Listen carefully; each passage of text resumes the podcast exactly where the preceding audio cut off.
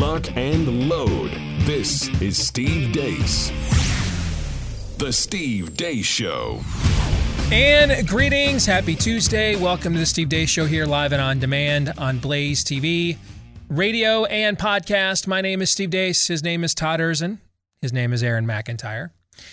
You can tell us your name by emailing the show, steve at stevedeace.com. That's D E A C E. Like us on Facebook. Follow us on Twitter at Steve Deace Show. You can also look for us where they don't censor us on MeWe, Parler and Gab. Just look for my name, Steve Deace, there. Or look for at Steve Deace Show on GETTR, G E T T R. You can find us there as well. You can find clips of the show that are free to watch and also free of that aforementioned censorship when you go to rumble.com slash Steve Deace Show, that's rumble.com slash Steve Deace Show. We have a jam packed show in store for you here today. I'll tell you about it here in just a moment. Before, though, I need to tell you about our friends over at Better Spectacles. If you are looking for, particularly if you have problematic prescriptions like me, uh, you know me, I just couldn't have a simple stigmatism. I had to be a little bit far, a little bit near. So if you need progressives or bifocals and you're like, man, I don't want to look like I need progressives or bifocals, good news for you. Uh, German engineered Rodenstock eyewear is now available in the United States for mass production for the first time. This is considered the gold standard in eyewear framing.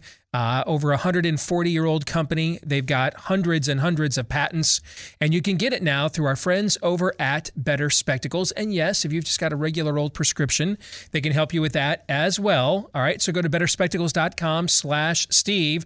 Schedule a teleoptical appointment today. You don't even have to leave your house to get access to some of the best trained opticians in the country, and they're offering you a 61% off introductory offer when you go to Go Spec Lens for, for those Go Spec lenses, when you go to betterspectacles.com slash Steve.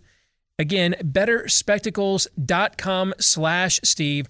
Their special Go Spec lenses plus free handcrafted, handcrafted German Rodenstock eyewear uh, and the frames at betterspectacle.com slash Steve. All right, coming up here today at the bottom of the hour, Dr. Molly James from the James Clinic will be joining us about early treatment for COVID. We're going to try to get as many of your questions answered as we possibly can because Molly has treated quite a few patients for COVID 19 and including uh, numerous people I know personally. So she's going to be joining us here at the bottom of the hour. Next hour, we'll have our very first fake news or not of 2022. And yes, we're going to tackle the whole controversy that surrounded Ted Cruz last week. We're going to get into that with fake news or not coming up next hour. And then for Pop Culture Tuesday, we will be discussing the new flick on Netflix called Don't Look Up. All three of us have had a chance to watch it. We will give you our review. It attempts to be some pretty biting commentary about America's current media and political culture. Does it hit the mark? We'll discuss that for Pop Culture Tuesday later in the program. But before we get to all of that. Here is Aaron's rundown of what happened while we were away. What happened while we were away brought to you by Then versus Now. This morning I spent about two hours coming up with a typical montage that you would expect to see, only to see a Twitter thread from Tom Elliott of Grabien. Now, Grabien does yeoman's work cataloging basically every single minute of every cable news show across the political spectrum every single day. Everything every pundit says is cataloged and on the record. And boy, howdy, does a service like that come in handy on a day like today. Let's take a stroll back through memory lane, shall we? We'll begin with this tweet from Albert Bourla, the CEO of Pfizer and notorious horse doctor from April 1st of last year. Quote, excited to share that updated analysis from our phase 3 study with BioNTech also showed that our COVID-19 vaccine was 100% effective in preventing COVID 19 cases in South Africa. 100%. Then there's this vaccination not only prevents you from acquiring uh, severe illness.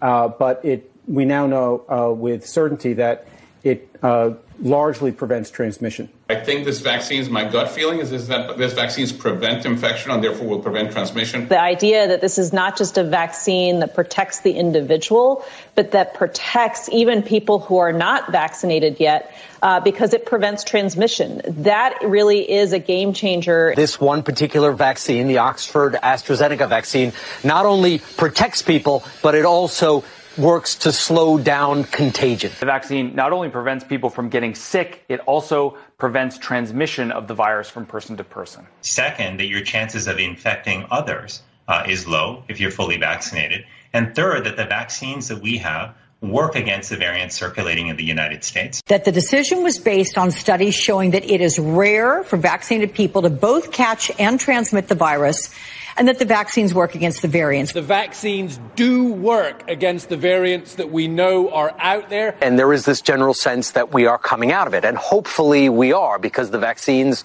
uh, do work against the variants. We are accumulating data that our authorized vaccines are effective against the variants that are circulating in this country. Now we jump to present day. That notorious aforementioned horse doctor made this admission to Yahoo Finance yesterday. Uh, and we know that um, the three, the two doses of the vaccine offer very limited protection, if any. The three doses with a booster, they offer reasonable protection against hospitalization and deaths. Uh, uh, in, in, against deaths, I think very good, um, and less protection against uh, infection. He also made a stunning admission on CNBC's Squawk podcast about the Pfizer therapeutic safety. They are, don't have the safety profile that we hope we can achieve with this technology.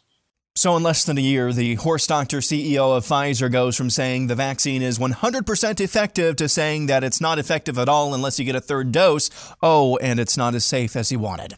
So, you're telling me there's a chance? Moving on, a new expose from Project Veritas exposes military documents which contradict Dr. Anthony Fauci's previous testimony in front of the U.S. Senate. Dr. Anthony Fauci has testified many times before Congress stating that the U.S. government was never involved in gain of function research at the Wuhan Institute of Virology. They gained in lethality. It's a new virus. That's not gain of function?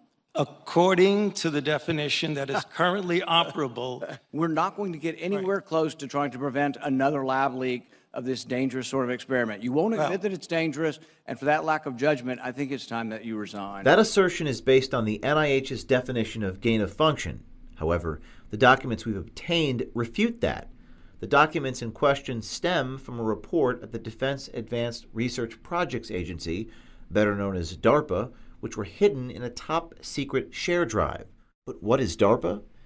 They are an agency under the U.S. Department of Defense, which facilitates research and technology with potential military applications. Project Veritas has obtained a separate report to the Inspector General of the Department of Defense, written by the U.S. Marine Corps Major Joseph Murphy, a former DARPA fellow. Major Murphy makes claims in his report to the Inspector General that, if true, could be damning to the official narrative that has been played out to the world over the past two years.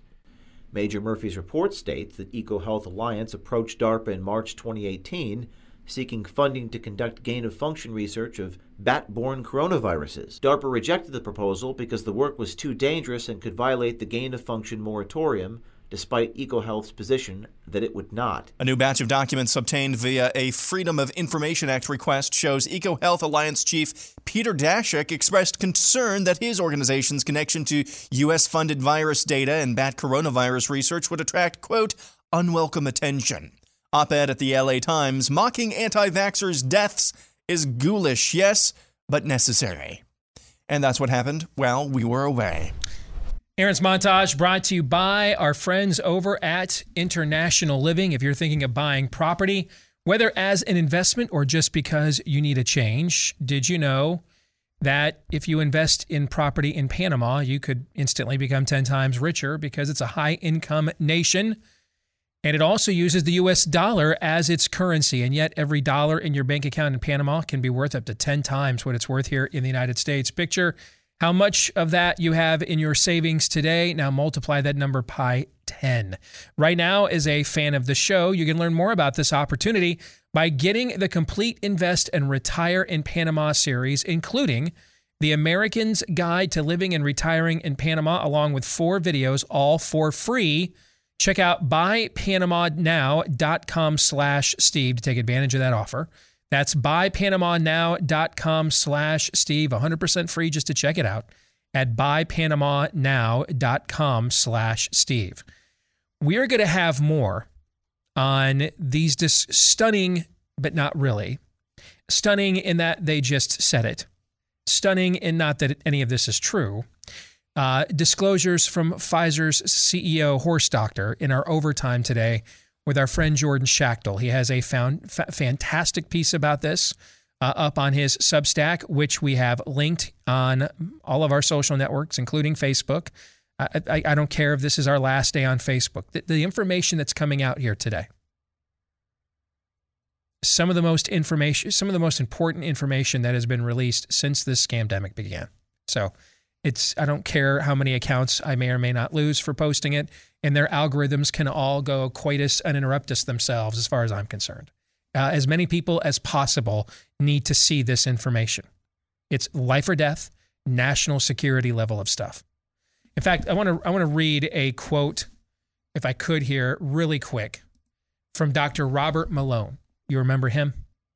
Uh, one of the original patenters uh, and inventors of mRNA technology. Quote, talking about this Project Veritas report that we're going to get more into here in a moment. Uh, the implications here exceed those of the Pentagon Papers. If you're, if those of you who know your history of the of the Nixon era, this reveals the depth of the corruption. If verified, Major Joseph Murphy needs to go down in the history books as one of the great patriots. Unquote. So we're going to get more into the Pfizer side of this and more with our former colleague and still friend, Jordan Schachtel, now independent uh, muckraker. He's going to join us in the overtime today for Blaze TV subscribers at blazetv.com slash Deace. That's blazetv.com slash D-E-A-C-E. That's where you'll go to watch it later today if you're already a Blaze TV subscriber. If you're not and would like to become one, that's where you can go to get a discounted subscription. All right, now we're going to go to this bombshell report, and it's it's it's if it's verified, corroborated, then everything that I have ever theorized on this program about the origins of the virus, where the vaccines came from, all of it is true. All of it. About the vaccines and the essentially being from the same research as the virus because the virus itself is a vaccine attempt. Remember all this stuff we talked about yeah. throughout the course of last year? I want to read for you one section here. And, and I would urge you to go online. Uh, the best summary of this report that I have seen. If you don't have time to watch the entire seven minute video, over uh, on on any of the socials for Project Veritas, the video in its entirety. If you don't have time to do that, Red State, and I look, I read several summaries of this this morning and and and watched the video. I think I sent it to you guys last oh, night, yes. the full video. Uh, Red State, I think, has done the best job I've seen so far of summarizing this in writing. I want to highlight one particular section here from Marine Corps Major Joseph Murphy. He was at the time that he wrote this. He was the uh, then Commandant Marine Corps Fellow at DARPA, meaning he represented the Marine Corps at this institution, folks. This isn't, you know, um, this isn't even an Edward Snowden, just kind of a facilitator, whistleblower here. This isn't an intern. This guy represented the Marine Corps at this institution. He was the Commandant Marine Corps Fellow at DARPA, which means he would have had access to all of this information. Here's what he wrote in his memo. I'm just going to read this section for you. SARS CoV 2 is an American created recumbent bat vaccine or its precursor virus. It was created by an EcoHealth Alliance program at the Wuhan Institute for Virology, as suggested by the reporting surrounding the lab leak hypothesis. The details of this program have been concealed since the pandemic began. These details can be found in the EcoHealth Alliance proposal response to the DARPA Preempt program broad agency announcement, and he gives the file number for that, dated March 2018. A document not yet publicly disclosed. Let me pause. I'm not adding any editorial comment. I'm reading from this exactly. I'll tell you when it's over and I'll editorialize from there. Let's continue. The contents of this proposed program are extremely detailed. Peter Daszak lays out step by step what the organization intends to do by phase and by location.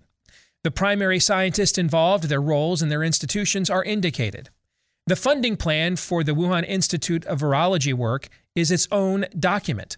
The reasons why non pharmaceutical interventions like masks and medical countermeasures like the mRNA vaccines do not work well can be extrapolated from the details. The reasons why the early treatment protocols work as curatives are apparent. Let me pause again. This is an internal memo within our own Defense Department from the Marine Corps Commandant Fellow at DARPA.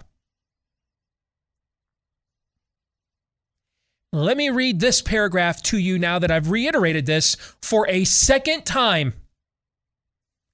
The contents of the proposed program are extremely detailed. Peter Daszak lays out step by step what the organization intends to do by phase and by location. The primary scientists involved, their roles, and their institutions are indicated. The funding plan for the Wuhan Institute for Virology work is its own document, meaning there would uh, uh be a paper trail somewhere. The reasons why non pharmaceutical interventions like masks and medical countermeasures, like the mRNA vaccines, do not work well can be extrapolated from the details. The reasons why the early treatment protocols work as curatives are apparent.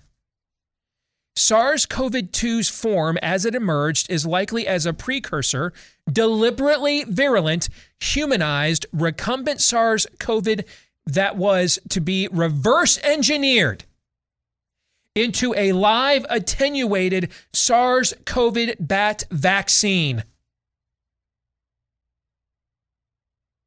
SARS CoV 2 form, as it emerged, is likely as a precursor, deliberately virulent, humanized recumbent SARS CoV that was to be reverse engineered into a live attenuated SARS CoV bat vaccine. Its nature can be determined from analysis of its genome with the context provided by the EcoHealth Alliance proposal. Joining this analysis with U.S. intelligence collections on Wuhan will aid this determination.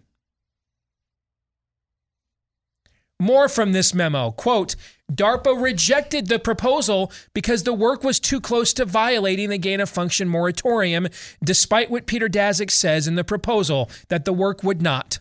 As is known, Dr. Fauci with NIAID did not reject the proposal. The work took place at the Wuhan Institute of Virology and at several sites in the U.S. identified in detail in the proposal. SARS CoV 2, hereafter referred to as SARS CoV WIV.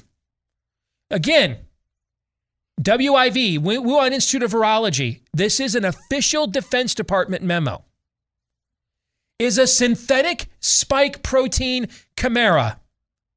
That means a, like a, a, a, a goulash, a conglomerate of different things engineered to attach to human ACE2 receptors and inserted into a recumbent bat SARS CoV backbone.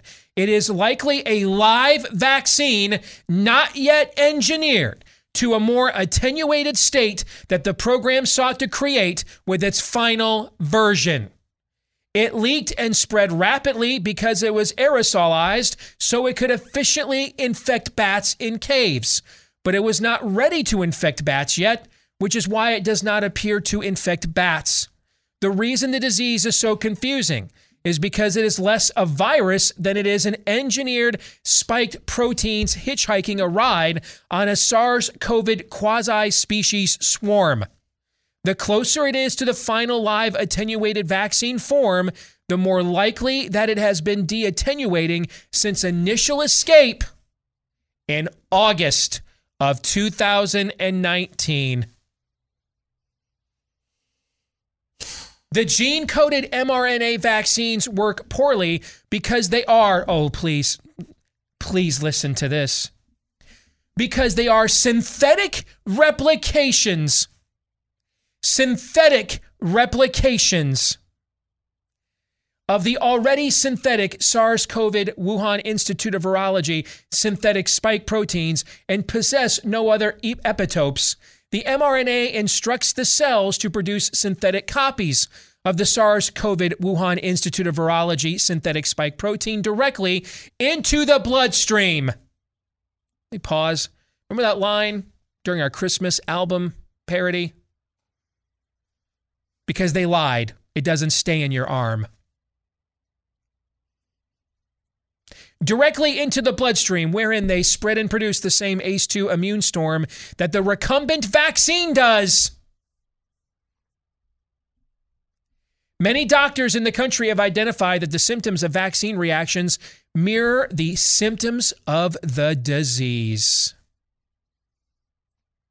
Let me pause again. Have we not been measuring for many months now the rates of myocarditis, both from the infection and then how it compares to the side effect rate of myocarditis for the vaccine? Hmm.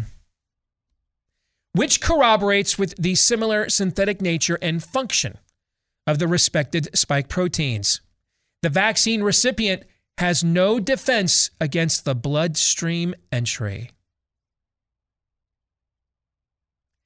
but their nose protects them from the recumbent spike protein quasi species during natural infection, better termed as aerosolized inoculation. And let's do one more, shall we? This again is from this Defense Department memo within this organization called DARPA from the Marine Commandant Fellow within the organization. Quote Before I read this to you, let me stop for a second. And this is not theatrical. Before I read this to you, if you're holding your children, consider putting them down. If you are like, I don't know, lean back in a chair. Consider sitting straight up.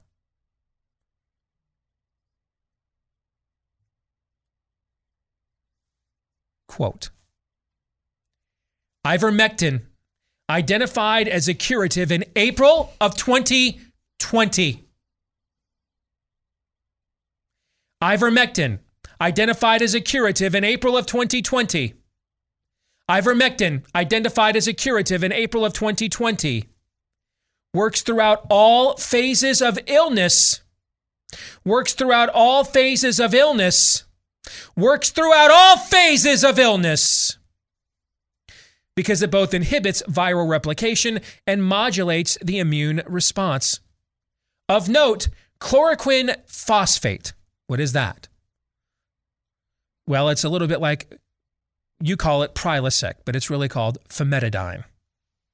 Chloroquine phosphate is the actual name of the brand name hydroxychloroquine. Chloroquine phosphate, hydroxychloroquine, identified April 2020 as a curative. Identified April 2020 as a curative.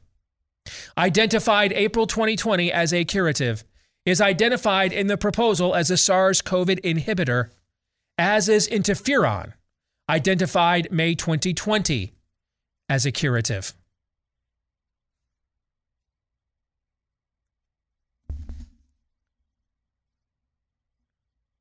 By the way, he is still actively in service, Major Murphy is.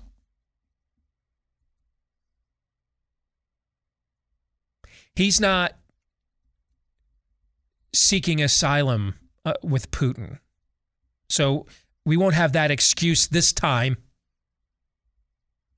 In fact, he claims that he's not even the Project Veritas source for this. And Project Veritas also says he's not their source.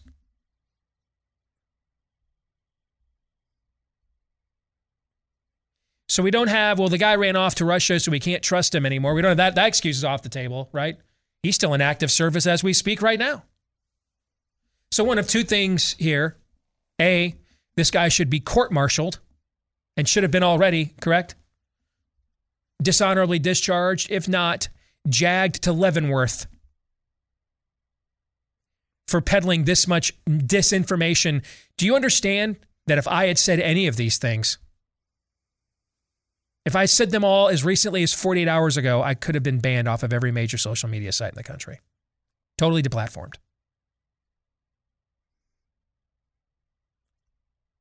I disagree with Robert Malone. It's bigger than the Pentagon Papers. A hell of a lot more people have died here. They didn't have to. We lost about 55,000 brave young Americans in Vietnam. We've lost over 800,000 people here. This is worse. Especially because they identified curatives way back in April.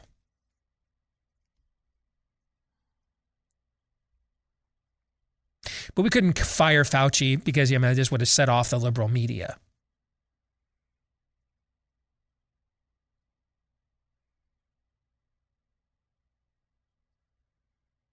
Either this man should be um, needs to get a lawyer and should have already been court-martialed for peddling this many dangerous conspiracies and he or he's certifiably insane or or or or you and I have lived through. The absolute most evil moment in all of human history. Because they knew all along it could be prevented and they didn't.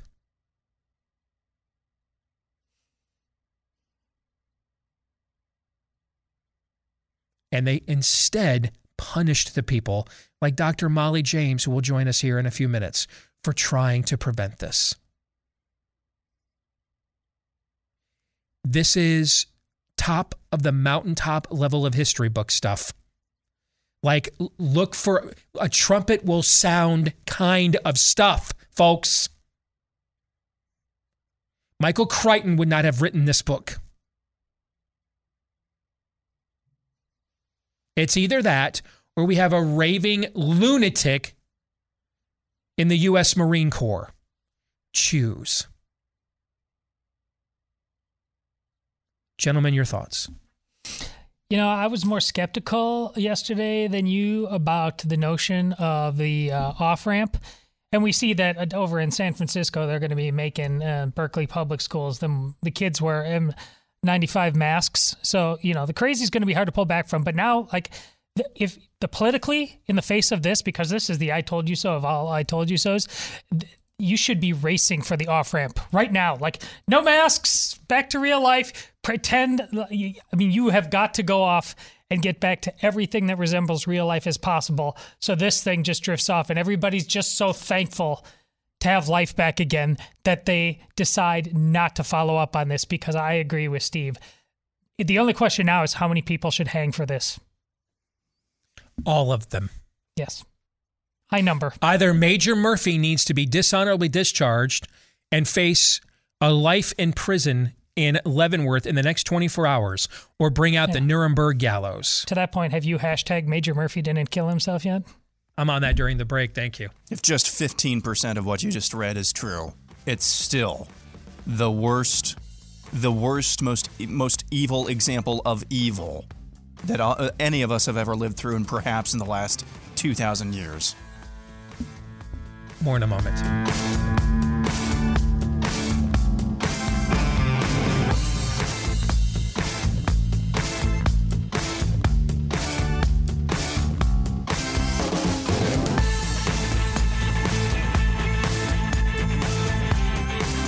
More than ever before, we have to create an alternative economy here. And unfortunately, not every outlet or everything that you have to do or want to do uh, as an American provides you an opportunity to do business with those who agree with you, who aren't trying to end your way of life at the same time that you're giving them your business. But when that opportunity does present itself, please take full advantage of it. Like, for example, when it comes to your mobile phone, our family last fall decided we had finally had enough of giving money to companies trying to end our way of life. And so we made the switch. And, and one of the reasons, frankly, we put it off is we got five, five people in our household uh, Amy, me, three kids and uh, at least on our account, our oldest is out of the house now, but yet she's still on my mobile phone account. You're like, you have got those days to look forward to here, Erzen, when they move out, and yet you still are paying for their mobile phones and their health insurance, and they're and they're still on your car insurance. okay, you've got those days to look forward to here soon. Uh, but um, we finally we just decided it would be a huge hassle, all the data plans and everything else, and finally we were just like, you know, we got to stop giving our money to these people who hate us we made the switch, and you know what? It was like no problemo, man. And uh, uh, I mean, all the same signal strength, everything. We even got new phones uh, out of the deal too. All right. So if you want to take advantage of it, go with our friends that we went with at Patriot Mobile. They're America's only pro America mobile phone company. Veterans and first responders, you save even more. And right now, you can get a free activation with the offer code STEVE when you go to patriotmobile.com slash Steve. They've got plans that they can fit into any family uh, style, size, or budget. Uh, patriotmobile.com slash Steve. Use the promo code Steve for that free activation, and you can call them at 972 Patriot if you want to do that instead. 972 Patriot. Well, just to reiterate, we just read from you a document from last year within the U.S. Department of Defense from an organization within the DoD referred to as DARPA. The Marine Commandant Fellow at this institution. In other words, he's the Marine Corps representative here at DARPA, laying out specifically what they did and did not know about SARS CoV 19, including that they were well aware of how early treatments worked all along, even naming ivermectin, interferon, and hydroxychloroquine by name. Thankfully, over the last year, a small but yet not insignificant and persistent number of doctors have arisen in order to push back on this barbarism and savagery and to actually try to save people as opposed to go home until and isolate until you can't breathe and then come into the hospital and we'll put you on a ventilator in the ICU and it's a flip of the coin that you're ever walking out of that Hotel California. One of them, and I've seen firsthand her handiwork because I've referred friends and family members to her. One of them joins us now. Her name is Dr. Molly James, and we want to welcome her to the program today. Molly, it's a long time coming. Thank you so much for joining us. Happy New Year. How are you? Hi, Steve. Thanks for having me. I'm great. Um, just coming off of the event at the Capitol yesterday in Iowa, so things are going well. Well, tell us about that. How did it go? Yeah, it was a rally for medical freedom. Um, I think Iowa is positioned to be one of the leaders in the country um, to protect and preserve their people's rights and their right to make their medical decisions without um, surrendering their civil liberties. Tell us a little bit about Dr. Molly James and how did you end up, sister, in the resistance, right? I mean, I, I assume you just yeah. got into medicine to heal people. Like I, I got in this to fight a culture war and never had an idea that I'd have to actually know what a cytokine storm is. You got in this to treat things like cytokine storms and never thought you'd have to fight a culture war. So, you know, welcome, welcome to the war front, sister. So tell us how you got here. Yeah, so um, I actually went to New York and volunteered um, when things were really bad at the beginning because I wanted to find out what were they doing that was effective and bring that back home right away. Um, so I didn't have to read about it in a journal because there's such a delay. And so for you know 18 months, I was on that ICU end, right? The ventilator that everybody knows is su- such a detrimental piece of the puzzle. That's because it's not the right piece of the puzzle. Um, so due to mes- m- uh, medical censorship, it took about nine months for me to learn about ivermectin uh, just because I was so busy. I didn't hear about it before then, um, and then started to to use it in my practice. I really became part of the resistance as I wanted to treat patients properly. I started to see the power of that, and I started meeting pushback. Um, so that kind of aligned with the battle. Um, I had natural immunity. I had taken care of patients who had natural immunity, chose to get the vaccine, and had devastating side of consequences. Um, so I refused to take it myself. So I was all in the battle at that point. Can you give us an idea of how many patients your clinic and and or you personally have treated here for COVID-19 with early treatment? Yep. So, in, just to give a background, in the ICU over that 18 month period, I estimate about 2,000 patients I took care of in the ICU that were critically ill. Since September, um, I started on my own. We grew in October. My team is now up to about 3,500 patients that we've treated with early treatment. Wow. Um, we have a handful of hospitalizations. Um, usually, those are for things like dehydration, electrolyte issues, or blood sugar problems, um, or confusion and things related to. Um, we've had a couple patients who had a stroke, which is related to COVID. Um, and we've had no deaths in patients we were able to treat early before day seven. Hmm people want, and I get asked this question all the time: Is it just as simple as I just take ivermectin?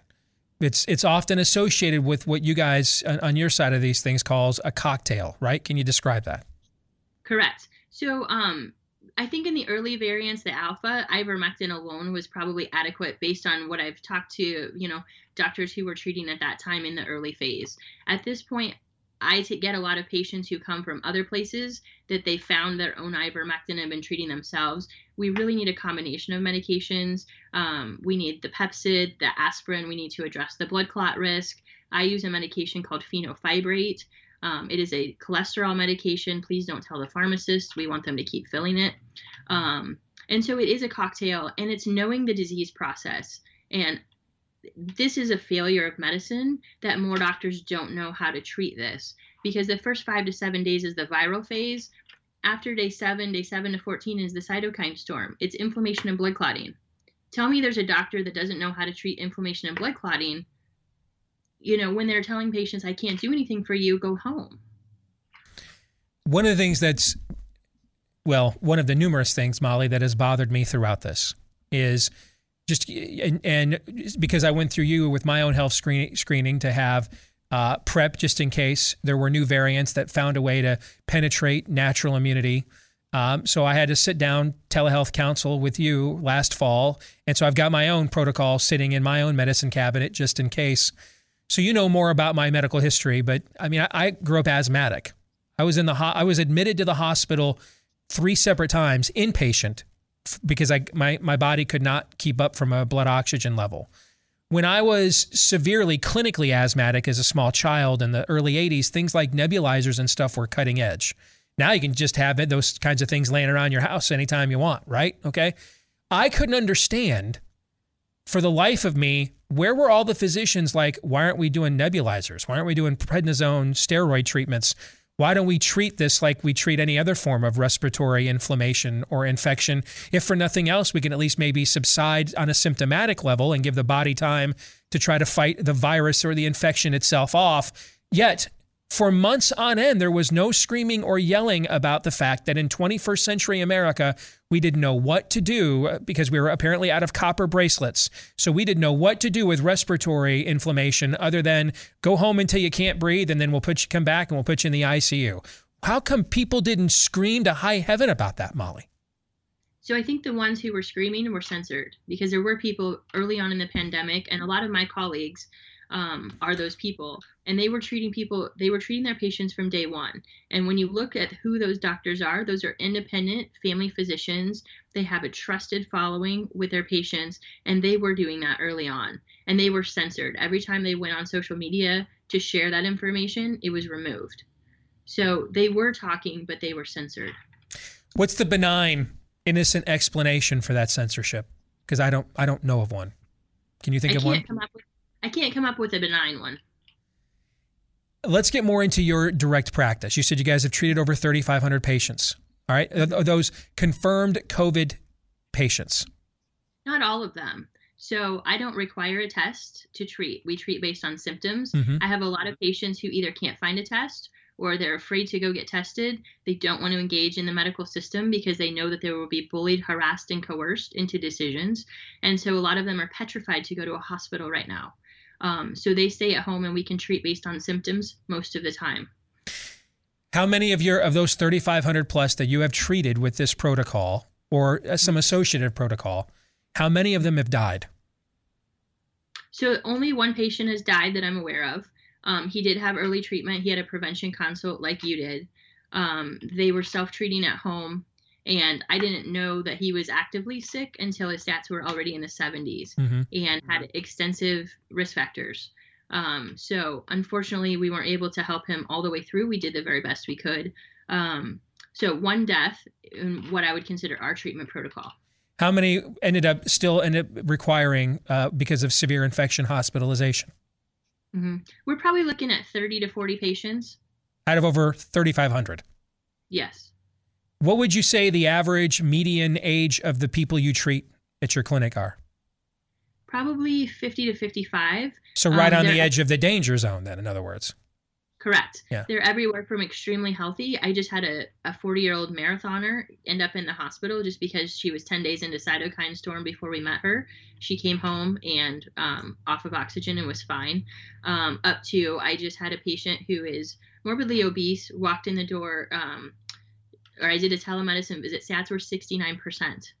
And we were able to get her treatment. We were able to get her in our hyperbaric chamber and we got her stabilized. And now she's on a few liters oxygen and recovering nicely.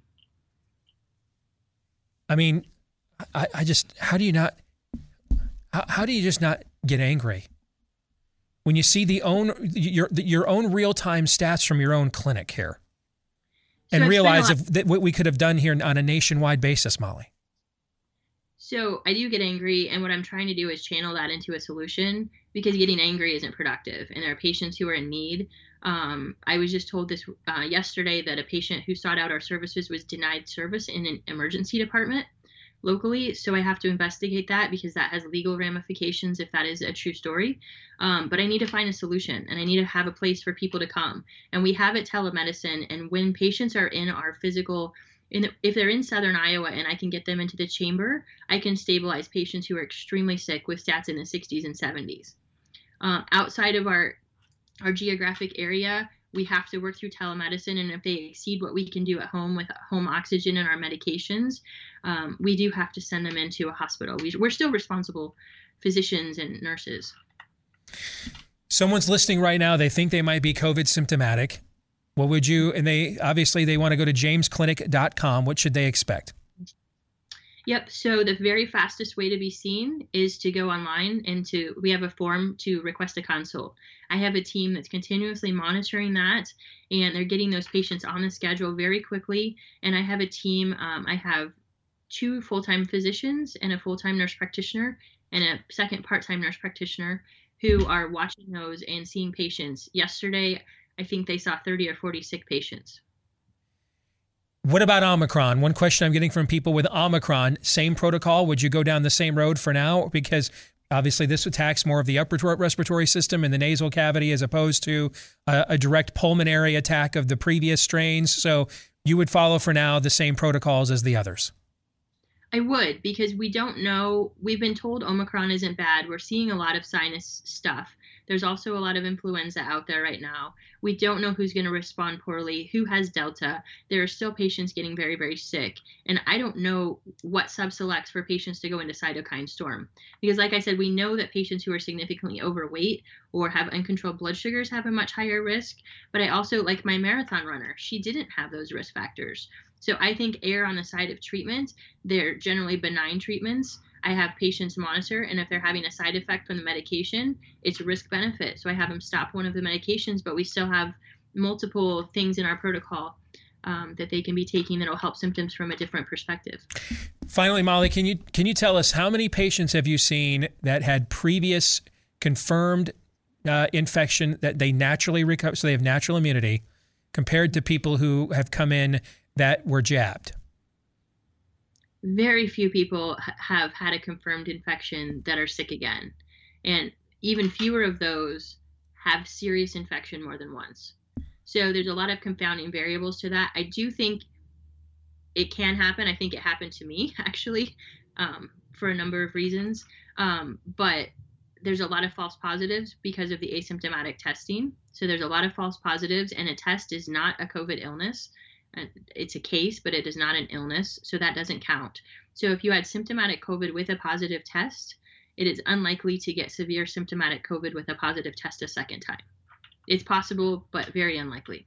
How many people come to you after getting jabbed and now they've got COVID? Um, we do ask that question just so we can monitor because it's not consistent with what you're hearing on the news. Mm-hmm. I would say it's about 50 50, although um, patients who seek us out are obviously a little have a little slighter tendency to not prefer the the shots. Molly, uh, you're doing the Lord's work, I, and, and, and I just can't thank you enough for what uh, you and, and, and a few hundred doctors like yourself have stood up and been willing to do. And in the face of what you've had to do to do it, uh, God bless you. Folks, jamesclinic.com is where you want to go. It used to be ivermectinken.com. Jamesclinic.com is where you want to go. I've seen how Molly works firsthand with people I know, so I can personally recommend her at jamesclinic.com. Molly, God bless you. Thank you. Thanks, Steve. God bless you. Take you care. Thoughts? You, when I say I'm certain 800,000 people did not die uh, from COVID, one of the reasons is what we've talked about yesterday the from versus with. But the other reason here, those who actually are in the from category, COVID really didn't kill them. The doctors who wouldn't treat them like Molly James killed them. I've found myself with a little bit of whiplash from the, the first segment to that segment as well. Um, because in the first segment we're talking about we're talking about well, there's really no analog, is there? There, there's really no true analog, if even half, 30%, 15% of what this report from Project Veritas, if that's true. There's no analog to the depths of evil that we're talking about. And then we see Molly James kind of on her own, although there are a few more out there like her, doing her darndest to save as many lives as possible. It's whiplash, but it's a good note to end this hour on. Well said.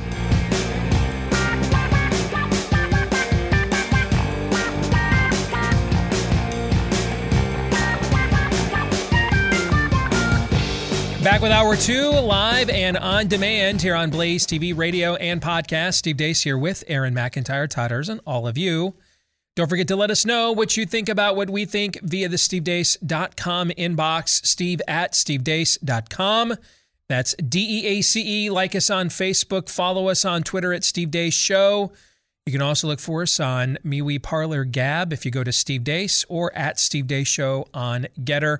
And you can look at clips of the program for free that are also free of being censored by big tech. When you go to rumble.com slash Steve Deace Show, I saw that uh, Mr. Bongino and Rumble just went over, I think, 2 million registered users over the weekend. So congratulations to them. At rumble.com slash Steve Deace Show. Rumble.com slash Steve Deace Show. And if you are a podcast listener, we appreciate each and every one of you. Please consider leaving us a five star review if you have not done so already, uh, and or uh, hitting the subscribe or follow button, whatever applies on wherever you podcast us from. So many of you have already done that. You have done your part in helping the show to continue to grow. So thank you very much. And we appreciate each and every one of you. This portion of the show brought to you by our friends over at Built Bar. It is that time of year. I know I go through this every time of year. I'm a complete glutton the last like four to five weeks of the year when all the flavors that I love the most all come out at the exact same time. And then I've got to do like a, well, typically I'll do an entire 30 days in January sugar fast. Now this year it's 50 days. One is because of how much sugar I just ate, but the other is we're going to Universal as a family for a vacation in February. We've decided we're going to start trying to come up with a one way to winter getaway, mainly for the old man's mental health more than anything else every year. All right. So we're going to Universal in uh, February for a couple of days. And so we thought, let's just go ahead and extend the whole sugar fast to them. And then, you know, we scheduled our first family dinner at Universal in February. It's at this place called the Chocolate Emporium. So there you go. All right. So if you're wondering, there's no way I could possibly go through this. This is the this is the easiest. It ain't easy, okay, but it's the easiest it's ever been because it just so happens that um, the best Built Bar or the best uh, protein bar of all time from Built Bar is as good, if not better, than a lot of the candy bars and sweets out there I was going to eat anyway. All right. So I just ate one of the vanilla creams left over from one of those seasonal fall special flavors. Um, if, if you want, you know, a special flavor or any of their everyday flavors, trust me, you've never had a protein bar with this much flavor. Not loaded with sugar, not loaded with carbs and calories. A lot of them are 150 calories or less. That's it. But packed with flavor and protein. It's the perfect compromise now. You don't have to decide is it is it taste or is it health? Now the answer is yes. When you go to built.com, B U I L T, that's the website for built.com. Use the promo code DEACE. to get 15% off right now. 15% off your order with my last name, DEACE, as your promo code when you go to built.com. Okay. I've only gotten approximately 7,000 emails and social media interactions about this in the last week. So we are going to address this topic now on Fake News or Not. It's our first Fake News or Not of the year. For those of you that maybe uh, were smarter than us and completely and totally disconnected from the social media or the media world in general over the holidays, it may be news to you that uh, during, uh, well, I think it was actually a Senate panel on the issue, and then he put out a press release that said the exact same language. Uh, my friend and former employer, Senator Ted Cruz from the state of Texas, referred to uh, uh, uh January 6th as a terrorist attack. In other words, the very language and premise of the opposition. He has been beyond, and I would agree, rightfully scolded and um, and and grounded and punished and disciplined by many conservatives across the fruited plain, including everybody I think in this audience who both listens to this show and watches Tucker Carlson. I think every one of you have now officially heard from. Another country heard from just now. Okay, so uh, he went on the Tucker Carlson show. Um, I, I couldn't bring myself to watch it. Okay. I've read several reviews. My understanding is it did not it did not go well. Okay. You know what though? There is a happy ending to that story though. And this is why we have to be careful that we either don't confront people when they're in the wrong or then B, um, just toss people on a trash heap when they've otherwise demonstrated a certain amount of usefulness. That there's a little bit more to discipling and accountability and mentoring and parenting than that sort of two dimensional thinking, right? Because this morning, one of the things Tucker Carlson cornered Ted Cruz on, I, I, said I couldn't bring myself to watch it. That doesn't mean I didn't see clips of it. I just couldn't bring myself to watch it in long form. One of the things Tucker Carlson did last week is he asked Ted Cruz who Ray Epps is. And Cruz did not know. Ray Epps is the guy in those videos that you've seen, that we've shown you on this show, uncovered by our friends at places like uh, American Greatness with people like Julie Kelly. By the way, congrats to her it, it, it's appeared she's already written this year's Fauci and bargain. It appears. I mean, that book, what she has done on January 6th, the work she's put in, and she's compiled it into this new book that's out right now. It's become a national bestseller. She's everywhere. I sent her a note the other day. Seize that moment, man. You absolutely earned it. Okay. And she'll be joining us next Tuesday. But are you trolling me right now? Because I did not know this. Ted Cruz did not know who Ray Epps. Are you serious? Yes. Yeah, I'm serious. I did not. Yeah, and that's going to get into what we're going to break out, okay, lay I, out here in a minute. Okay. And so Tucker asked him, he said he doesn't know, doesn't know if he's a federal agent, he doesn't know. This morning, at the first post January 6th hearing on January 6th, Ted Cruz had the, uh, is it Sanborn from the FBI or somebody that was mm, testifying, yeah. testifying this morning? And dude went full, full federal prosecutor. Who is Ray, Roy, who is, who is Ray Epps? Ray Epps is the guy in those videos that Julie Kelly and others have uncovered, directing people on and urging them and encouraging them to attack the Capitol. And this is where we need to go. All right. And I believe it turned out he was on the board of Oath Keepers, and he might be like the only person on the board of Oath Keepers who has not been indicted by the feds or one of the few. Well, lo and behold, after receiving, shall we call it, some correction, Ted Cruz absolutely hammered Sanborn this morning. Who is Ray Epps? Were there any federal agents there? And got them on the record saying they cannot say for certain there weren't any plainclothes federal agents there. They cannot say for certain who Ray Epps is.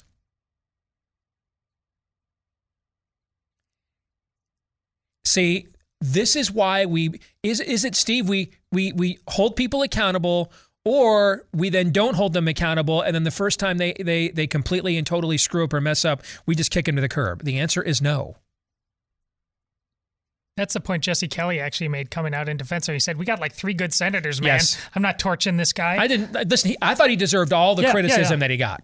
Okay, all of it. In fact, last week I was just messing around at home over our break, and I saw a guy who, in his Twitter feed, announced himself as a progressive labor activist, and he's wearing like a BLM shirt, and he's burning his vaccine card in New York City. I'm like, my man. Okay. Five seconds later, I literally, literally after I tweet this, shows up in my feed is this is this clip of Cruz calling this thing a terrorist attack, and I tweet right away. I might have been one of the first people that reacted to it. I don't know. No, no, no. And I, then I thought to myself, man, I, this is not how this day I thought it was going to go. that I was gonna. If you had Steve Deace is getting up this morning and affirmatively tweeting a BLM activist, progressive labor uh, socialist, burning his Vax card while no rebuking Ted Cruz within the span of 10 minutes, you win. Because I didn't, I didn't have that. I would. That was not one of my top 10 predictions for 2022. But lo and behold, and this is. Remember when you, everybody kept asking me after Virginia, what if Glenn Youngkin's like another Ron? And what did I say? It doesn't matter who he is. It matters who we are. My former employer, I think still my friend, maybe not. I guess we'll find out. I'm pretty sure knowing Ted that he is. Probably isn't all that happy with me at the moment, but knowing how he rolls, I'd be shocked if we're not still friends. But uh, he got the message, folks. Because some questions that a lot of folks have wanted, ans- wanted asked in an official setting for the last six months, suddenly they got asked today. And now Tom Cotton, who also wants to run for president one day, now he's like, bleep, man, I got to start asking some of these questions now, right? And man, you got some answers. You're not going to like any of the answers you got because they didn't offer any. But it's a little bit like the non denial denial kind of a thing, okay? That would not have happened, in my opinion, if if some folks would not have taken their belt off just and said to Ted Cruz, this is going to hurt me more than it's going to hurt you, but it's for your own good, kid, and disciplined him a little bit. And now look what happened. Now, now he went Raven Bulldog on this because he got the memo. So I want to move this conversation, if you guys are okay with it, to a broader scope beyond just this situation with Ted. Because I, I think there is a bigger problem here we need to address. And, I, and, and bear with me here for a few minutes. I'm going to walk you through a Twitter thread I did on this last week while I was off for our first fake news or not. Okay. All right. So so let's let's begin here. Um, we have a serious problem that has to be addressed on our side, and and I think it's a lot of what I believe Ted Cruz is really getting widely criticized for, but it's an issue that is broader than Ted. Let me lay this out for you. First, I think we have to stipulate to an undeniable truth of history. Whoever has control over the flow of information in any society ultimately has control. To that end, I, I, I, I showed a tweet from my, our buddy Kyle Lamb, who works for Governor Ron DeSantis. And it was in response to what he was seeing that morning from the Supreme Court hearing on the evil and unethical COVID jab mandates. And Kyle is just can't believe he's watching justices like Breyer and Sotomayor just It's it's one thing to get the justices to ask questions from the wrong premise. A lot of the justices we like did that. Okay.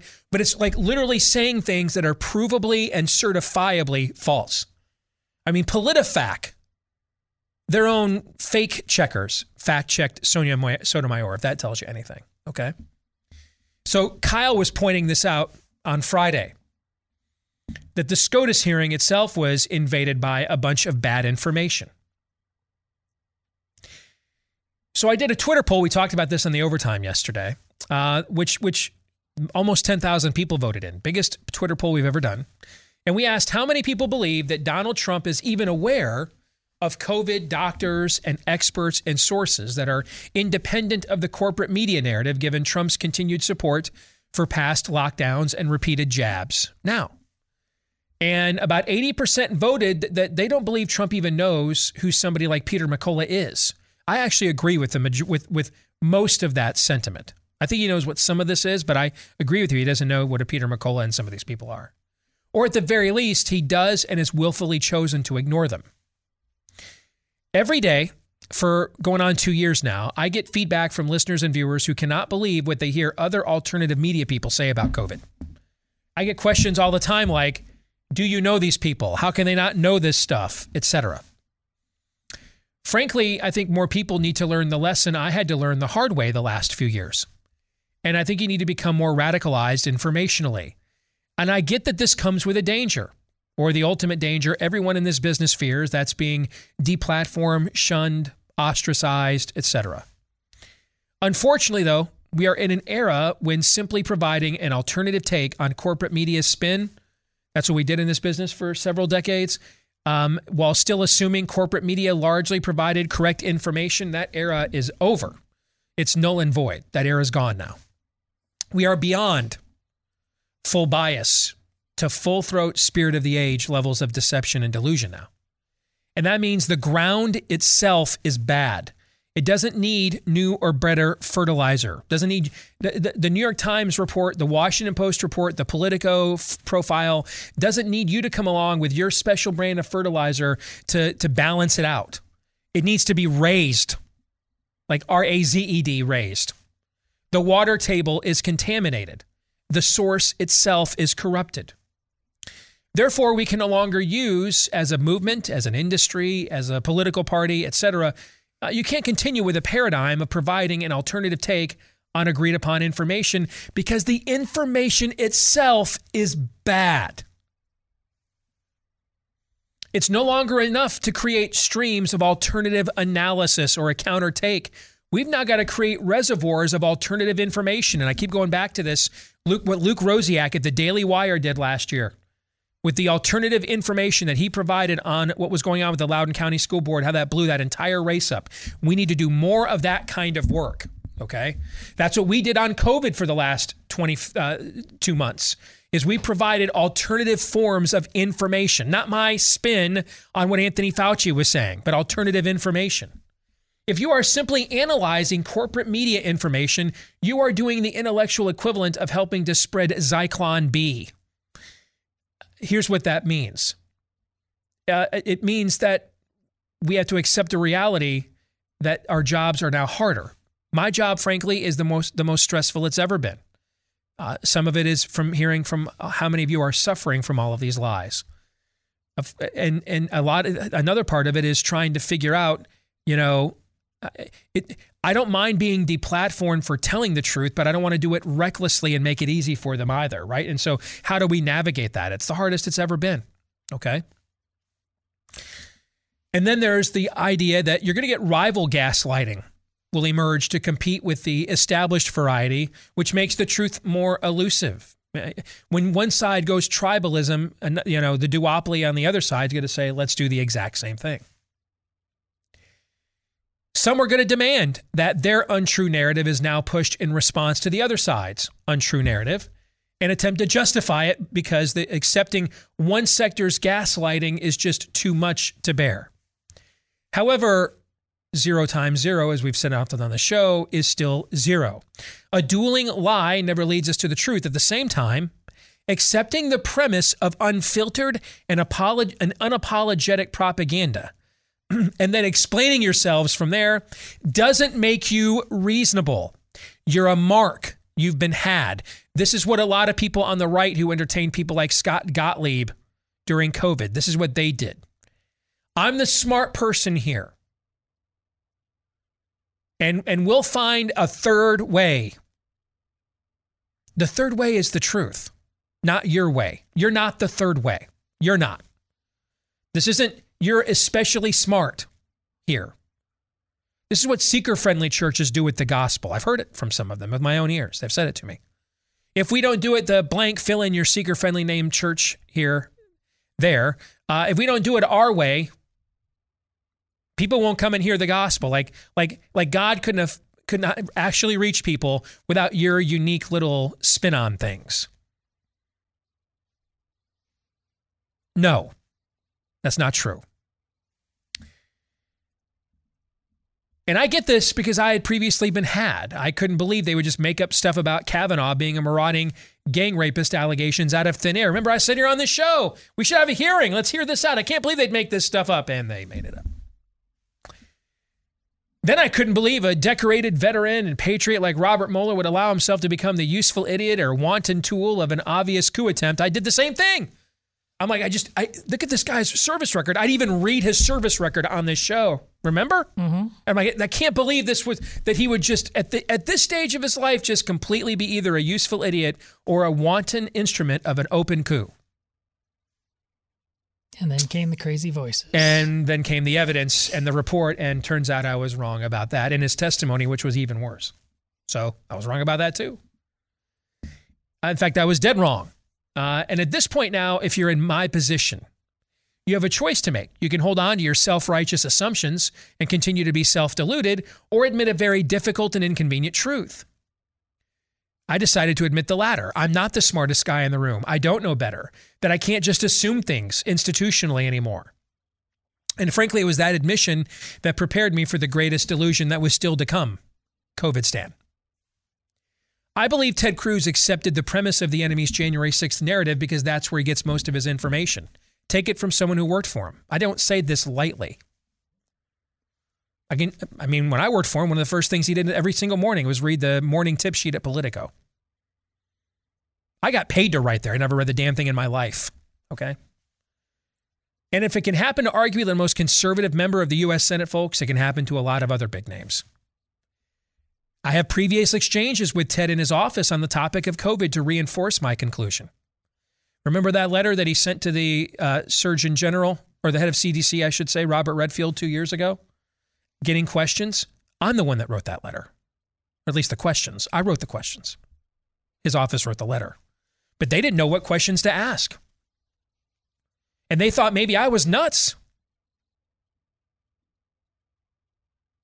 I remember Bob Vander Plaats, one of my best friends in the world, telling me, Steve, I cannot believe Donald Trump would, would agree to short circuit the economy in an election year when he needs a good economy better than anybody in America on something that just isn't true or a lie. And I, like, I, I don't know that. I, I can't, all I can tell you is what the, what the data shows. That's all I can tell you. So there's a lot of that going around, and I, I get it because I used to say it. Guys, they wouldn't just open. This isn't even a good Supreme Court justice. This isn't like a Clarence Thomas. It's Karl Rove. He's going to side with them most of the time, and he has, by the way. Why would they? Why would they blow their you know gang rape fake rape wad on this guy? Right? We had these conversations on this show. I also said things like, "There's no way Robert Mueller would just sell out like this at the end of his life," and he did. We got to stop using qualifiers like this as a movement. Stop making assumptions about the information we're getting and just start asking is the information itself true or not? Is it fake or not? And worry about the assumptions from whence or where it, from whence it came and where it will go. Worry about that later. Is this is this real or not? Continuing on.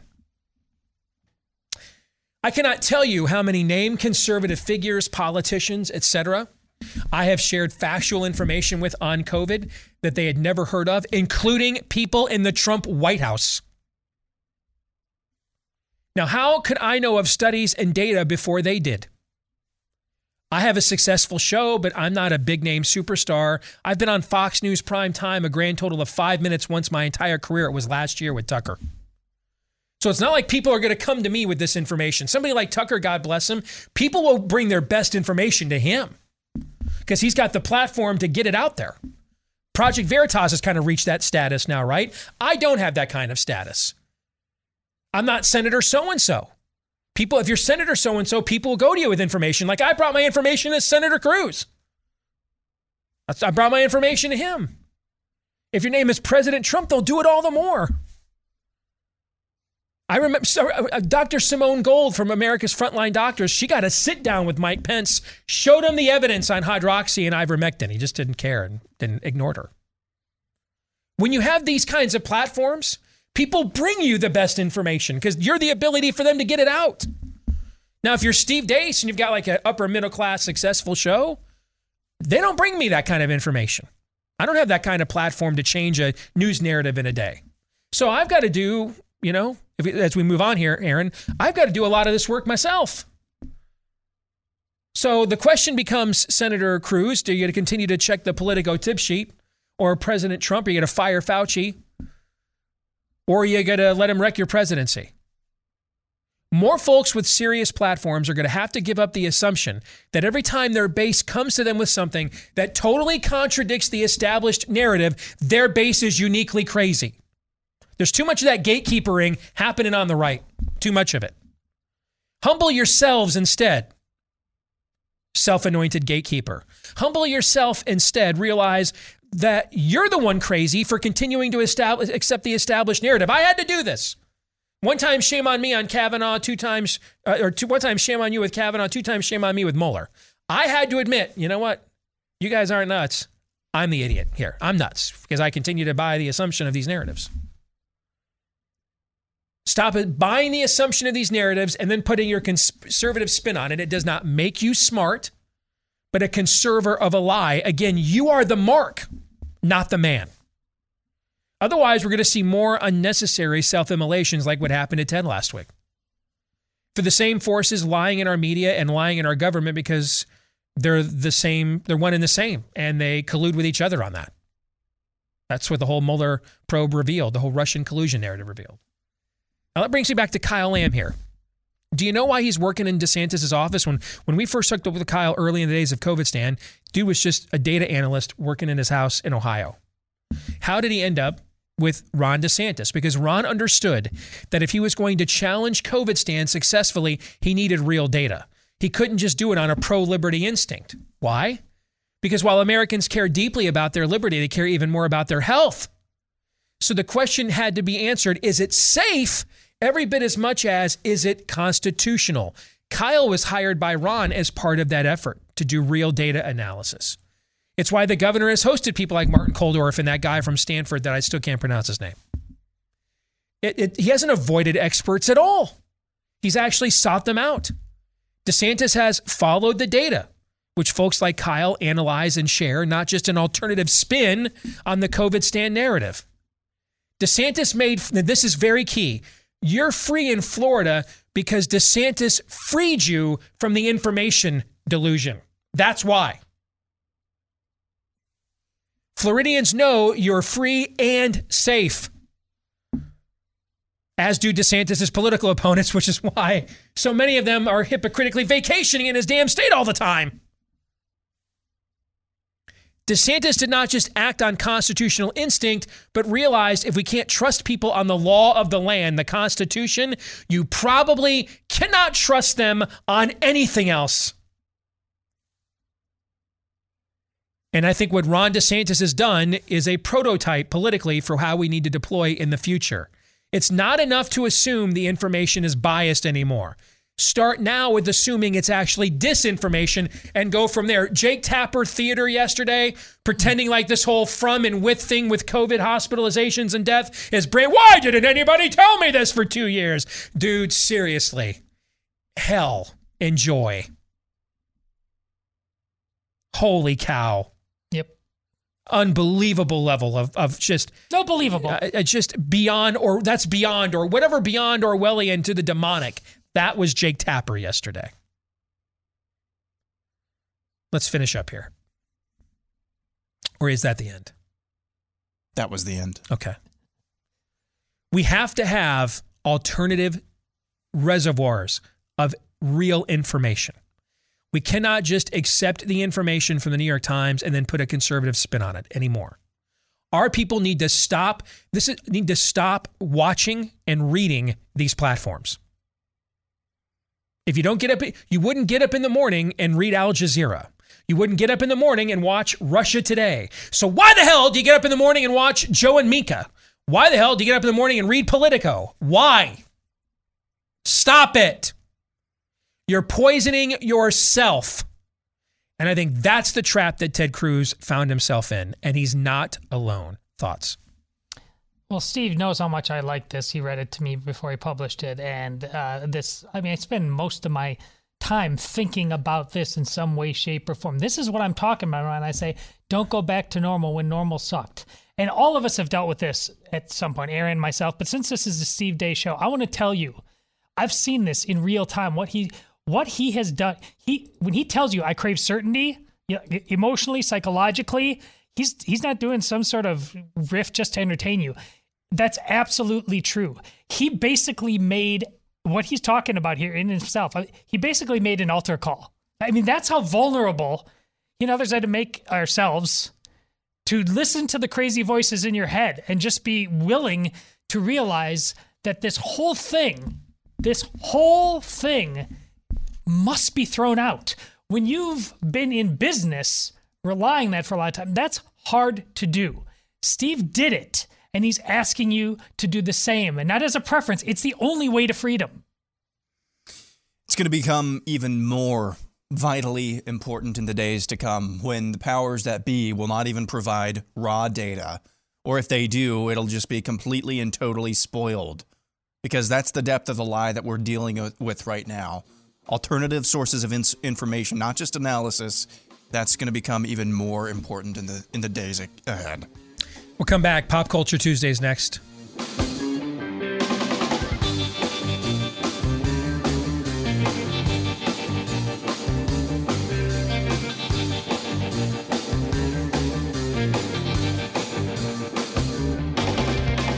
You know, in a culture of increasing sources of misinformation, we just had a conversation about that, right?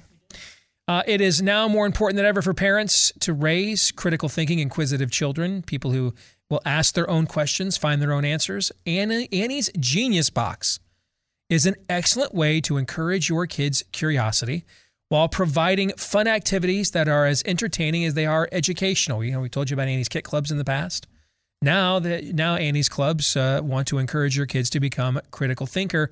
Each month, young scientists get a new box bursting with three hands-on activities to explore themes like geneo- or ge- genealogy, geology, uh, chemistry. I need to take one of these boxes. Chemistry, aerodynamics, and more. Perfect for kids ages 7 to 12.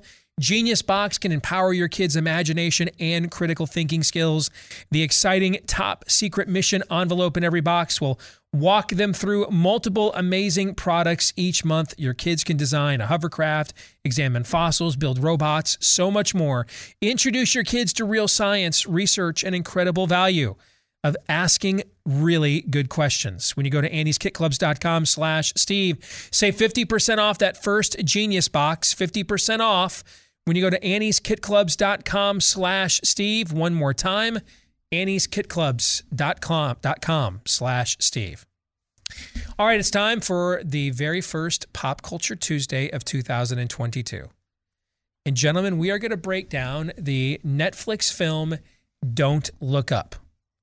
So, just to give you a little bit of the plot of the movie without spoiling it for you, um, a scientist, well, actually, a woman studying, I think it's for her doctorate PhD, or yeah. PhD yeah, at Michigan State University, and she's in their in their uh, astronomy lab with her uh, professor, tenured professor, played played uh, played by Leonardo DiCaprio. She discovers what she believes is a new comet and has made a tremendous new scientific discovery. However, when they run the astral projections, they find that this comet is actually going to make landfall on planet Earth within six months. And we're talking an extinction level event. they take this to the White House, and it is very clear that Meryl Streep is kind of playing some form of a cross between Marge Schott, I guess, with the with the cigars and Donald Trump. Is that yeah, fair? for sure. Okay. Jonah Hill is phenomenally funny, and I'm going to tell you guys, I know political consultants like this guy. Flat out, I've met them. And that's on the right. I can't even imagine what they're like on the other side. Okay. I've met people on the right exactly like Jonah Hill's character. Okay. Uh, he plays basically the White House chief of staff. Okay. But but lest you think that this is just a Trump MAGA takedown of you MAGA simpletons, and it's very clear that's part of the angle here. Fair? Yeah. And in fact, it's very clear that's part of the angle here. The movie also features a new show hosted by Tyler Perry and Cate Blanchett's characters, who are basically Joe and Mika or Kelly and Seacrest before Joe and Mika got married. Okay. Uh, it's just beyond sophomoric simpleton. Uh, it's it's it's it's not even the steak or Cheez-Its, you know, argument that Daniel Horowitz and I were having a few years ago. It's not even it, it's emptier calories than what's in a vending machine. Okay. Uh, it, it goes after Ariana, Ariana Grande essentially plays herself as uh, a, just a completely self-absorbed celebrity writing songs to, that she doesn't really care about raising awareness about the comet. Uh, she, she just wants, you know, like to be acknowledged. She's virtue signaling, basically. Okay. Yeah. At a, at a, at a virtue signaling event that Leonardo DiCaprio's character just gets sick to his stomach, he's a part of. And the whole thing breaks down into one camp that says, don't look up. So that's the MAGA camp that says, don't look up, don't acknowledge the reality of the situation. And the other camp who doesn't care if you look up or what you do, you can look up all you want. They don't plan on making any serious changes or taking it seriously whatsoever, one way or the other, right? And and so we won't we won't spoil any of the movie's subplots or where it goes. I think DiCaprio is fantastic in the film. If I'm Everybody's brutally- fantastic honest. I- but I, I think he's uniquely great. It kind of has a Howard Beale network moment at some point towards the end. Again, I won't say any more. I don't know what you guys think. I think the movie's freaking genius. Now, I don't think it's idiot. It's it, Mike Judge didn't do this. Did you guys see he's bringing Beavis and Butthead back and updated later not. this year? I did not, but 20, I'm in. 2022 is already. I'll give that a go. It's I'm not- already great again. I'm not watching Star Wars, so yeah, let's do that. But so so it, this this tries to be um, idiocracy. It's not even Office Space, another Mike Judge classic. Okay, one of my Oh, I think it's movies. up there, man. You do think it's up there with that? See, this Okay. is one of the biggest. When you told me I had to watch this, I was like, "What? you got to just start off 2022 like this. I was like down on it. Yeah. I at the end of it, and I'm fascinated. There's so nobody quite knows what to do with this across the board.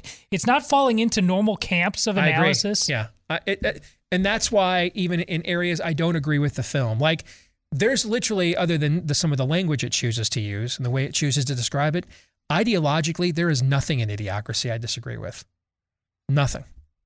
And don't look up. You mean? Yeah, I'm t- no, I'm, I, Idiocracy, the movie I think it's trying to be. Oh, I, uh, got it. It. There are things ideologically I don't agree with here. But I'm not so much concerned about that because I think the entire film is a critical thinking exercise. Even if it doesn't come to the conclusions I come to on everything, it, it is it is a pretty honest,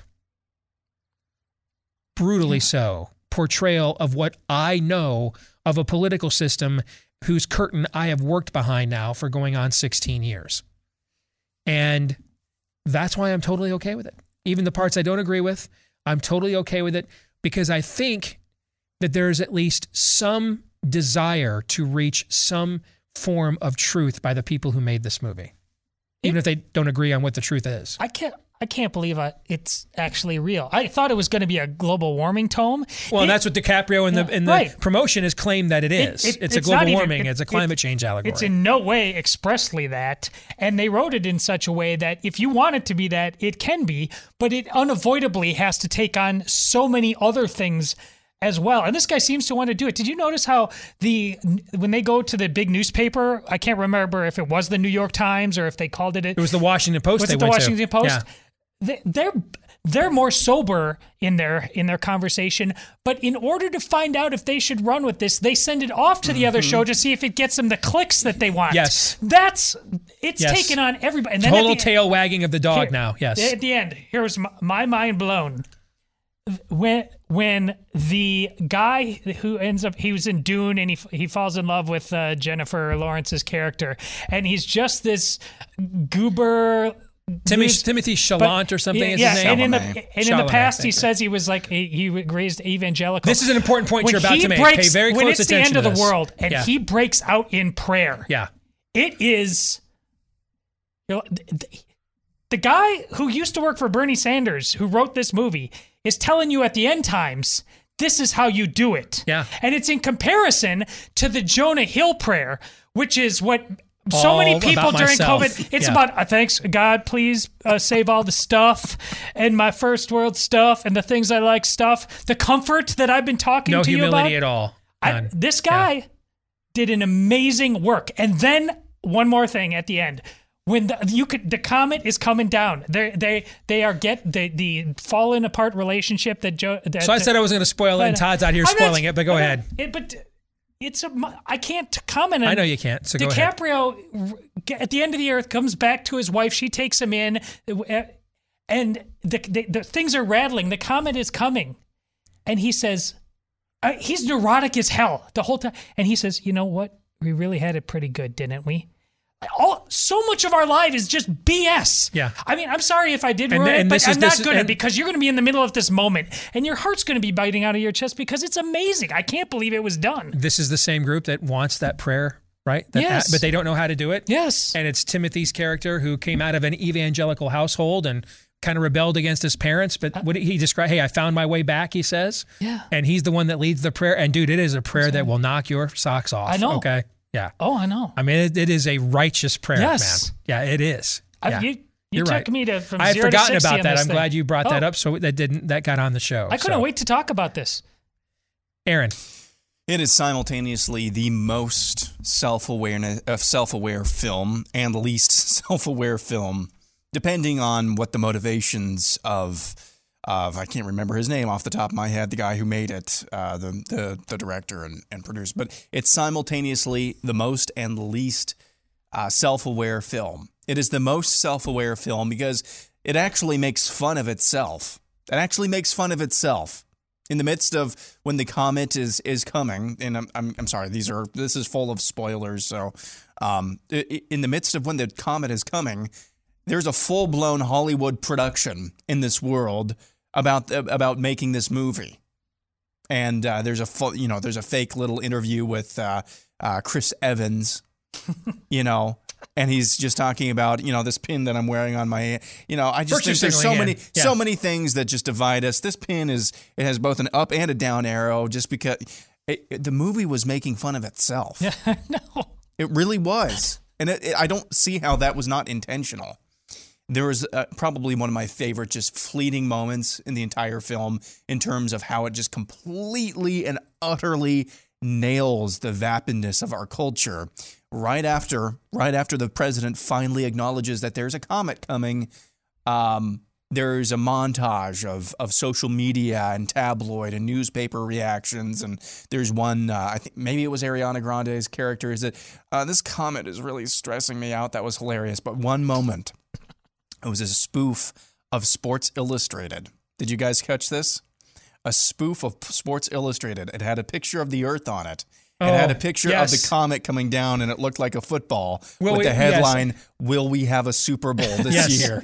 I freaking loved that.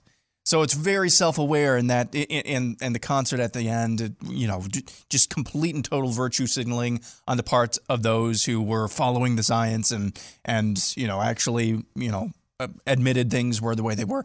So very self-aware in in that in, in terms of that. Lack of self-awareness in that Leonardo DiCaprio. Do you see what he's been up to in the last couple weeks? He's partying on a yacht with Jeff Bezos. He releases this this this movie is released in the midst of COVID when we've been lied to more than ever probably by the scientific the scientific community too. So uh, there's a lack but I, I think and and forgive me, I, I cannot remember. It's It's a recognizable name, the guy who made this film. Um, I, I really think this came off to me as some being made and written by somebody who completely and totally believes that we're wrecking the planet and that it's going to be a doomsday someday because of Yes. global warming. Yes. But the dude is just looking around at both sides and he's like, screw y'all. Y- y- y'all just suck. And this is just basically flipping the bird. this is flipping the bird to everybody, saying on the way out, at least you're, at least I get to laugh at you on the way out. Which I, I'm like you, Steve. I don't agree with all of the portrayals, all of the, the all of the all, all of the conclusions that he comes to, but I respect that because at least on on something that is of higher importance, he's just being honest. He went Bill Maher. Yeah. That's what he did. I agree. And it's and I have a similar lament throughout the particularly over the last couple of years. Do you guys how many times have I thought why is nobody where's the where's everyone else in my industry pointing out where this how come it's like the same 7 8 of us all the Mhm. time? I mean, all the uh, we've been the conversations being had about Fauci. We started having them in April of last year. Where's everybody been?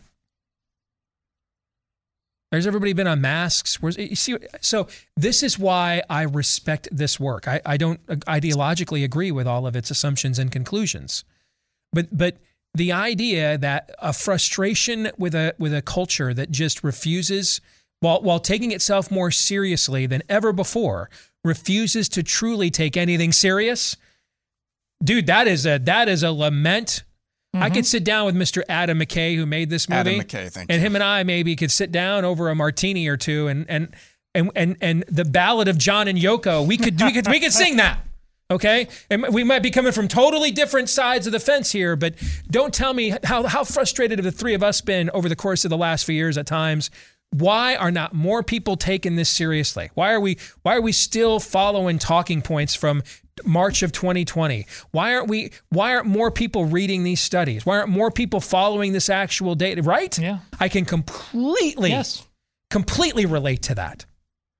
And that's why I, I, I think if you have any form, if you're serious about your beliefs and sincere about them, here's here's what this movie is. This movie is a fictional portrayal of how we end up in a world now where Robert F. Kennedy Jr. and Steve Bannon are doing podcasts together. Is it, this movie is the fictional? Per, this is how we arrive at at this crazy place where where where one of the last living Kennedy scions is hanging out and rolling with Bannon. This is how we end up in this place because everybody everybody who's serious about their particular agenda looks at the rest of the culture and says, "You guys just aren't serious about a damn thing," and so they start hanging out with each other. And here's the other thing we didn't talk about to your point. It who, Bill Gates is known among other things for being really oh, big on global warming, right? Yeah. This movie totally lampoons a Yes. Bill Gates character. Yeah, the, the biggest villain in the film is the ultimate progressive. Yes. Yeah. Mind blown. Yeah. Folks, if you want to get involved here in the year 2022 with the real estate market, make sure you go in with an agent that you can trust. All right. Don't do it alone and don't just take for granted what they have on their websites. Uh, go to an agent whose track record of success has been fully vetted and verified. Where would you find them? Well, the name kind of says it all. We've made it pretty easy for you. Just go to this website, realestateagentsitrust.com. That's realestateagentsitrust.com, a company started by Glenn Beck and his associates because they kept running into real estate agents they could not trust. And they don't want that to happen to anybody else. So they started this business instead, just about anywhere you want to move to or from. We can probably help you find a real estate agent you can trust at realestateagentsitrust.com. Once more, head over to realestateagentsitrust.com. All right, coming up in the overtime today, our former colleague and still friend, Jordan Schachtel. We originally booked him uh, to discuss something else, and we will discuss that matter in the overtime today. But he has a fantastic story up on his Substack right now um, in, res- in response uh, to what the horse doctor Pfizer CEO is now saying and admitting. We'll get into that and more in the overtime today. If you want to be able to watch that and you're a Blaze TV subscriber, just be patient. We'll record that for you after the show, and then we'll upload it for you at blazetv.com slash deace. And if you're not yet a subscriber, then blazetv.com slash deace is where you can go to become one at a discount at blazetv.com slash deace. For Todd Erzen, Aaron McIntire, we will see you again tomorrow, noon to 2 Eastern, right after Glenn Beck here on Blaze TV. Until then, John 317.